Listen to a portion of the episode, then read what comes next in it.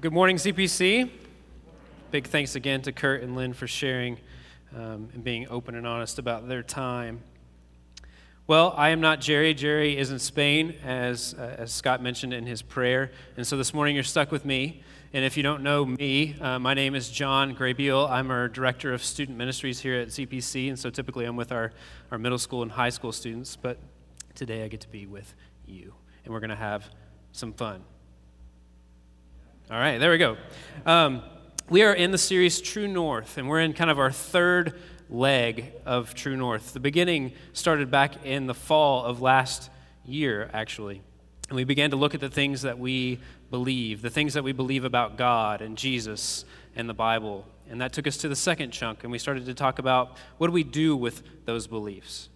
And so we started to talk about Bible study and worship and prayer. And now we're in the third leg of the True North series, and we're looking at how our beliefs shape who we are, how our beliefs shape how we are. And so that's where we're at this morning. And we've been looking at things like hope and humility and faithfulness. And this morning we're going to look at self control. And in the New Testament, we often refer to those things as fruits of the Spirit or spiritual disciplines.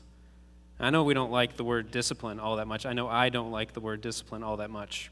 But when I hear the word discipline, I'm often reminded of a book, The Celebration of Discipline, written by theologian uh, Richard Foster. And in that book, he says this, and if you have a pen, you might want to grab that and write this on your bulletin because we're going to come back to it a couple times. Richard Foster says this He says, By themselves, spiritual disciplines can do nothing. By themselves, spiritual disciplines can do nothing. They can only get us to the place where something can be done. They can only get us to the place where something can be done. And I'd say that that place is the place where the truth that we're loved is greater than the lie that we're unlovable. That's the place that these disciplines are moving us toward. And so this morning we're going to look at self-control and we're going to look at our text. It's 2 Peter chapter 1 verses 1 through 8. So if you have your Bible, you can grab that or if you have the Bible app on your phone, or it'll be on the screens as well. 2 Peter chapter 1 verses 1 through 8. Simon Peter, a servant and apostle of Jesus Christ, to those who have received a faith as precious as ours through the righteousness of our God and Savior Jesus Christ. May grace and peace be yours in abundance in the knowledge of God and of Jesus our Lord. His divine power has given us everything needed for life and godliness through the knowledge of Him who called us by His own glory and goodness. Thus, He has given us, through these things, His precious and very great promises, so that through them you may escape from the corruption that is in the world because of lust, and may become participants of the divine nature. For this very reason, you must make every effort to support your faith with goodness, and goodness with knowledge, and knowledge with self control, and self control with endurance, and endurance with godliness, and godliness with mutual affection, and mutual affection with love. For if these things are yours and are increasing among you, they keep you from being ineffective and unfruitful in the knowledge of our Lord Jesus Christ. Now, when I say that we're going to talk about self control, I know that's not the most comfortable topic, and some of you start to squirm a little bit. But I assure you, we are all in the same boat when it comes to self control. We all wrestle with the issue of self control. We're all in the same boat, although our boats might look a little different. I love golden Oreos. Does anybody else love golden Oreos? all right. Well, this will go over well. I have, I have a pack for each section here. So, Don, you can rip that open and pass it around your friends there. Here you go. I love golden Oreos. I love them so much that I decided I was going to come this morning with golden Oreos to share so that you can experience the goodness for yourself. Now, Scott, I'm going to wait just a second on yours because I want one.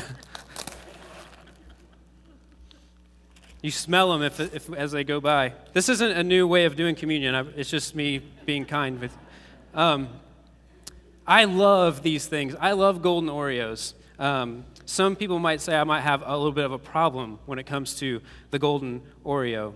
They are my guilty pleasure, for sure. When I first open that pack, that's what I do. I smell them like that. They smell so good. It's everything that is in within me to not just sit down and eat an entire row of those things. And because I know that about myself, I started to discipline myself years ago. In fact, it was so long ago that it was before the golden Oreo, it was just the regular old Oreo. And so, what I would do is I would, I'd open a new pack and I would pull three Oreos out. And I would put three Oreos on the counter and I would pour my glass of milk and I would put the Oreos away. And I would take my three and my glass of milk and I would dip them in the milk. But you got to be careful because you don't want to leave them in too long because if you leave them in too long, they get soggy. But you don't want to just dip it because then it's just basically the same cookie. So it's kind of a science, really. And so I would have my three Oreos, and then I would wait for the next day to have three more. I knew that about myself. And I know that we all have our own golden Oreo, right? We all have our own guilty pleasure. And I know this because I emailed some of you last week and asked if you would share your own guilty pleasure. And so I had several responses. Some were what you might expect, some were concerning, some, some were just absolutely fantastic. So I'm going to share some of those responses that I got from, from you guys. And um, I would ask that you would do this. I said I wouldn't share their names, and I won't. Um, but if you identify or you particularly resonate with something that is said, feel free to clap or to say yes or, or give an amen so that the person who shared their guilty pleasure can maybe feel a little bit better about themselves and realize that they're not, not alone. This one came up multiple times uh, the pumpkin spice latte. Any fans of the pumpkin spice latte? There we go, there we go. You're not alone. Uh, Taco Bell. Any Taco Bell fans? All right. Normally, normally there's shame in admitting that you eat at Taco Bell, but not here, not at CPC, judgment free zone. Um, this was my favorite food related response anything little Debbie whips up in her glorious kitchen. and then this person went on to, to talk for several paragraphs about oatmeal cream pies. Somebody said skinny pop popcorn. Exa- wait, yeah, okay. I heard a few ahs first. To that response, I actually sent a reply back to that person and said, You need to reevaluate what you consider a guilty pleasure. There's a few uh, music uh, things that came up, bands, songs. The Doobie Brothers came up. Um, nice. There was, there was someone in our midst. see if he's in here. Um, of a certain age uh, that uh, basically he, he, he laid out that he loves the hard rock band Metallica, to which I was completely shocked and surprised, but good for him. Um, somebody said that they love to root for anybody who's playing the Patriots. That's their guilty pleasure. and then there was a uh, quite a list of TV shows, reality TV shows that were people's guilty pleasures. One of which was the TV show Survivor. Any Survivor fans? The person who said Survivor has watched all 34 seasons of Survivor, to which I applaud you. I didn't even know there were 34 seasons. Now, this last one, um, this last one, uh, we might meet with this person later, but they, uh, they, they shared their guilty pleasure. Their guilty pleasure was men with British accents. Any, any other? I don't know where you people are finding men with British accents in central Indiana, but apparently they're there. Now we laugh, we laugh about this. You know, we all have our own little golden Oreo, our own guilty pleasure. And we laugh at these things. But sometimes the things that we come back to and the things that we have a hard time with when it comes to self control aren't as innocent as the golden Oreo or our favorite TV show. Sometimes the things that tempt us have more lasting consequences, don't they? When I was a kid, my grandpa would take my brother and I fishing and it was an all day ordeal. We'd wake up early in the morning, much to our chagrin, and we would get ready for the day. We'd pack our lunch, we'd head out to the lake, we'd launch the boat into the water, we'd head off to the spot that we knew that was going to be the best spot where we were going to catch the most fish. We'd get our fishing poles, we'd open the tackle box, and then we'd have a decision to make. And the decision was what kind of fish are we going to catch? Are we going to catch bass? Are we going to catch bluegill? Are we going to catch catfish? Are we going to catch crappie? What are we going to catch? Because whatever it was we were going to catch, we had to pick the right lure for that fish, right? We had to pick the right lure for the fish that we wanted to catch. And each of us has that lure that we have a hard time saying no to. Remember what I said earlier, we're all in the same boat when it comes to temptation. We all struggle with different temptations, but the thing that we have in common is that we all struggle with temptation. Maybe for you, it's this little guy, right? I rated my tackle box. And he's got a pretty little hula skirt thing. Can you guys see that? Yeah, he's got this little nice, like, silver spinny thing. But then when you get close to him, what does he got hidden underneath there? He's a massive, big old barbed hook, right? And you say, ah, that's all right, John. I'm not into that. I'm not into the, the fringe hula skirt thing. Maybe you're into this guy. He's got a green back, he's got black stripes, and for some reason he's split in two, maybe so he can wag his tail around like that. But then when you get closer, you see that he's got what? He's got six big old barbed hooks. You say, ah, that's not my thing. I'm not into that. Maybe you're into this little guy. It's a white mouse. I don't know of any fish that eat mice, but here you go. I don't know of any mice that live in the water, but here he is, the nice little white mouse. And he's doing his mouse thing. but then you get close to him and you realize he's got two big old hooks in the back of him, just sitting there waiting. Say, I'm not into the mouse. Well, here you go. This is, the, it even says it right on him jitterbug. It's the jitterbug because he makes noise. He's got big old yellow eyes. He's got this big old silver lip thing. I don't know how you can resist that. It's got jitterbug written on it. Can't pass that one up. My point is this the serpent, as he's referred to in the beginning, in Genesis chapter 3, has a large tackle box. And he's willing to take his time and to throw all these different things out there. We all struggle with different temptations, but what we have in common is that we struggle with temptation. Why? Why do we all struggle with that? Well, you could basically just say, "Oh, it's John, we're just not we're not good. We're sinful." I think there's more to it than that. Let's remember that story in Genesis chapter 3. The serpent says the serpent's more crafty than any other wild animal that God had created. And the serpent said to Eve, Did God say, You shall not eat from any tree in the garden? And Eve says, We can eat of the fruit of the trees, but God said, Don't eat of the fruit of the tree in the middle of the garden. Don't even touch it, or you'll die.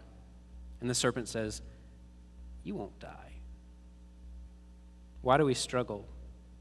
We struggle because we begin to doubt that God has our best interest in mind. We begin to question that we are fully and truly loved by our Creator. The serpent attacks the truth. How does he do that? He says, Did God really say, You shall not eat from any tree in the garden? Actually, no, that's not what he said. God said, You can eat from that tree, you can eat from that tree, you can eat from that tree, you can eat from that tree, you can eat from that tree, you can have that apple, you can have that orange, you can have that pear. As far as you can see, just don't eat from this one. He didn't say you couldn't eat from any. The serpent undermines God's word. He says, You won't die. We struggle because we begin to doubt that God has our best interest in mind. We doubt that we're fully and truly loved. We don't trust that. And so we struggle. Remember the life of Jesus. Jesus went into the desert for 40 days and he fasted. And after that, he was tempted by that same serpent that came to Eve. That same serpent came to a thirsty, hungry, exhausted Jesus and offered him food and wealth and power. And the question that I'm always left with when it comes to that story is how did he do it? How did Jesus demonstrate self control when he was at his weakest? Because I know for me, when I'm at my weakest, I'm usually at my worst. I have been told on a number of occasions that I get grouchy when I'm hungry. Or there is the phrase hangry hungry, angry. And I'll admit, I might be a little bit that way. And this week, as I was studying, I came across an acronym that's used in AA. The acronym is HALT, H A L T, and it stands for hungry, angry, lonely, and tired. None of us make good decisions when we are hungry, angry, lonely, or tired. True? Yeah. Have you ever been to the grocery store while hungry? Yeah. It's a terrible decision. You come home with multiple packs of golden Oreos. I've been there. The more I think about Jesus in the desert, I think the short answer is that in the face of temptation, Jesus had all he wanted and needed in life. What Jesus wanted and needed at the end of the day is what we all want and what we all need, and that's to be unconditionally loved and know that we are unconditionally loved and trust that we are unconditionally loved by our Father. To know that we're accepted, to know that we're significant. When Jesus was tempted, yeah, he quoted Scripture. He used that as a weapon against temptation. And I'm not saying that that isn't something that we should be doing, but I know for myself, I've quoted Scripture when I'm tempted, when I feel myself losing control, and I've still caved in. Caved into all kinds of things like greed and pride and lust, you name it. And so I think there's got to be something more. And I think it's that trust in the Father. I'm oftentimes empty, empty emotionally, empty physically, empty spiritually, and in the face of temptation, it leaves me exhausted and I struggle. Whereas Jesus was full, he was full of the love of the Father, full of acceptance and significance. Jesus trusted, and that trust didn't waver. We have an appetite to be loved and to be accepted and to know that we're significant. And so we search all over the place to be loved. We search all over the place to be accepted. And the serpent will offer anything to help us satisfy that appetite. And the offers and the voices that he brings are loud. We think to ourselves, if we jump into this relationship, then maybe, maybe I'll feel loved. Or we think if we can just lose that last 10 pounds and I can fit into that outfit, then maybe, just maybe, I'll be accepted. Or we think maybe if I just buy that boat or buy that house or, or buy that car, then maybe I'll feel worth something. Jesus went into the desert to prepare himself for the upcoming three years that he would spend healing and teaching and loving. And so the question for us is what are we doing to prepare ourselves? What are we doing to move ourselves to that place that Richard Foster mentioned, that I mentioned at the beginning, to that place where something can be done? When the 1960s psychologist Walter Mischel um, came up with a study and the study basically was this that he would put a kid in a room with a marshmallow. He would put one marshmallow in front of the kid and he would say, I'm going to leave the room, and in 15 minutes, I'm going to come back. If you haven't eaten the marshmallow, you get a second marshmallow. But if you eat the marshmallow that I leave, you don't get a second one. That's the study. Now, if it sounds familiar, it's because I've used this study with you guys before. And I thought, you know, maybe I shouldn't use this. I've used it before. But then I thought, you know what? I really don't care. They probably don't remember. And it's way too good to pass up because this is an amazing study in self control. And so I want you guys to check out this video and then we'll talk just a little bit about it.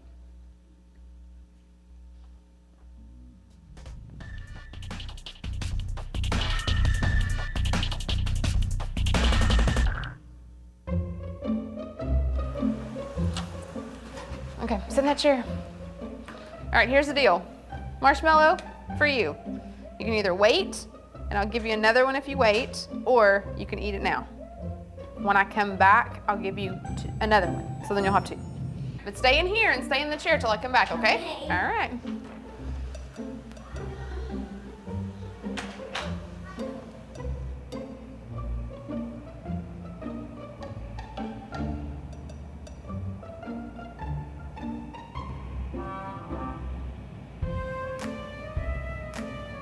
I'm gonna go do something and then I'll come back.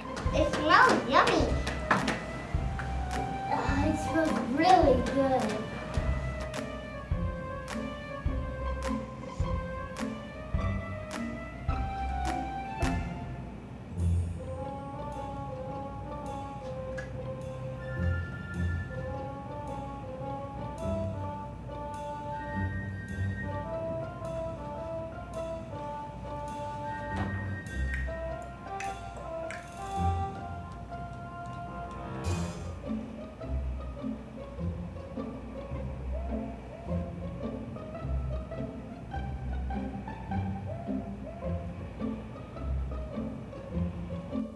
It's up to you. You can have it now or you can wait. Okay?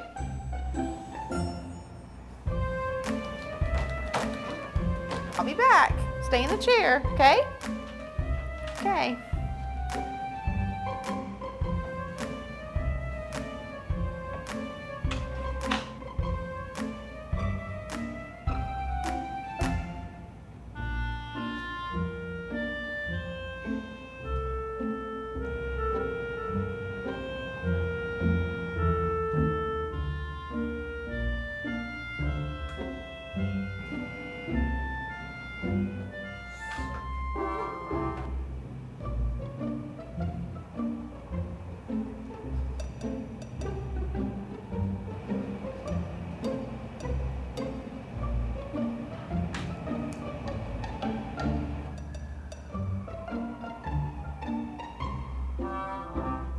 So I'm gonna leave and then I'll come back, okay? So you can either eat it right now or you can wait. Either way, okay? Okay.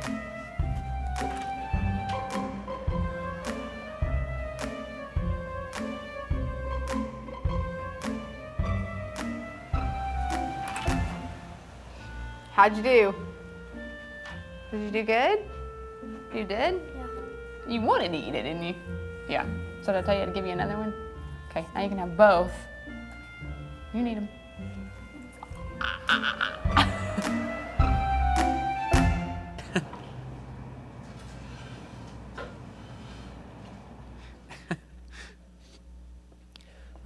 That's how I feel about golden Oreos. They are hard to resist. So, the fascinating thing about this is Dr. Mischel, the psychologist who came up with this study uh, in the 60s, well, actually, I, there's actually clips of the original study that was done in the 60s. Um, there's some fascinating things that the kids do. One kid takes the, the marshmallow, licks the whole thing, puts it back on the plate. Another kid actually tears the marshmallow apart, eats the inside, pushes it back together, kind of like a marshmallow shell, and then put it on the plate. I'm like, yeah, that kid's in prison today, I'm sure. Um, but Dr. Mischel, the, the psychologist who did it originally, he did the study again in 2012, but he changed something. He, he added a layer to the experiment. What he did was he, he, he divided the children up into two groups. And with one group, the children were given a fulfilled promise by the tester before the experiment began.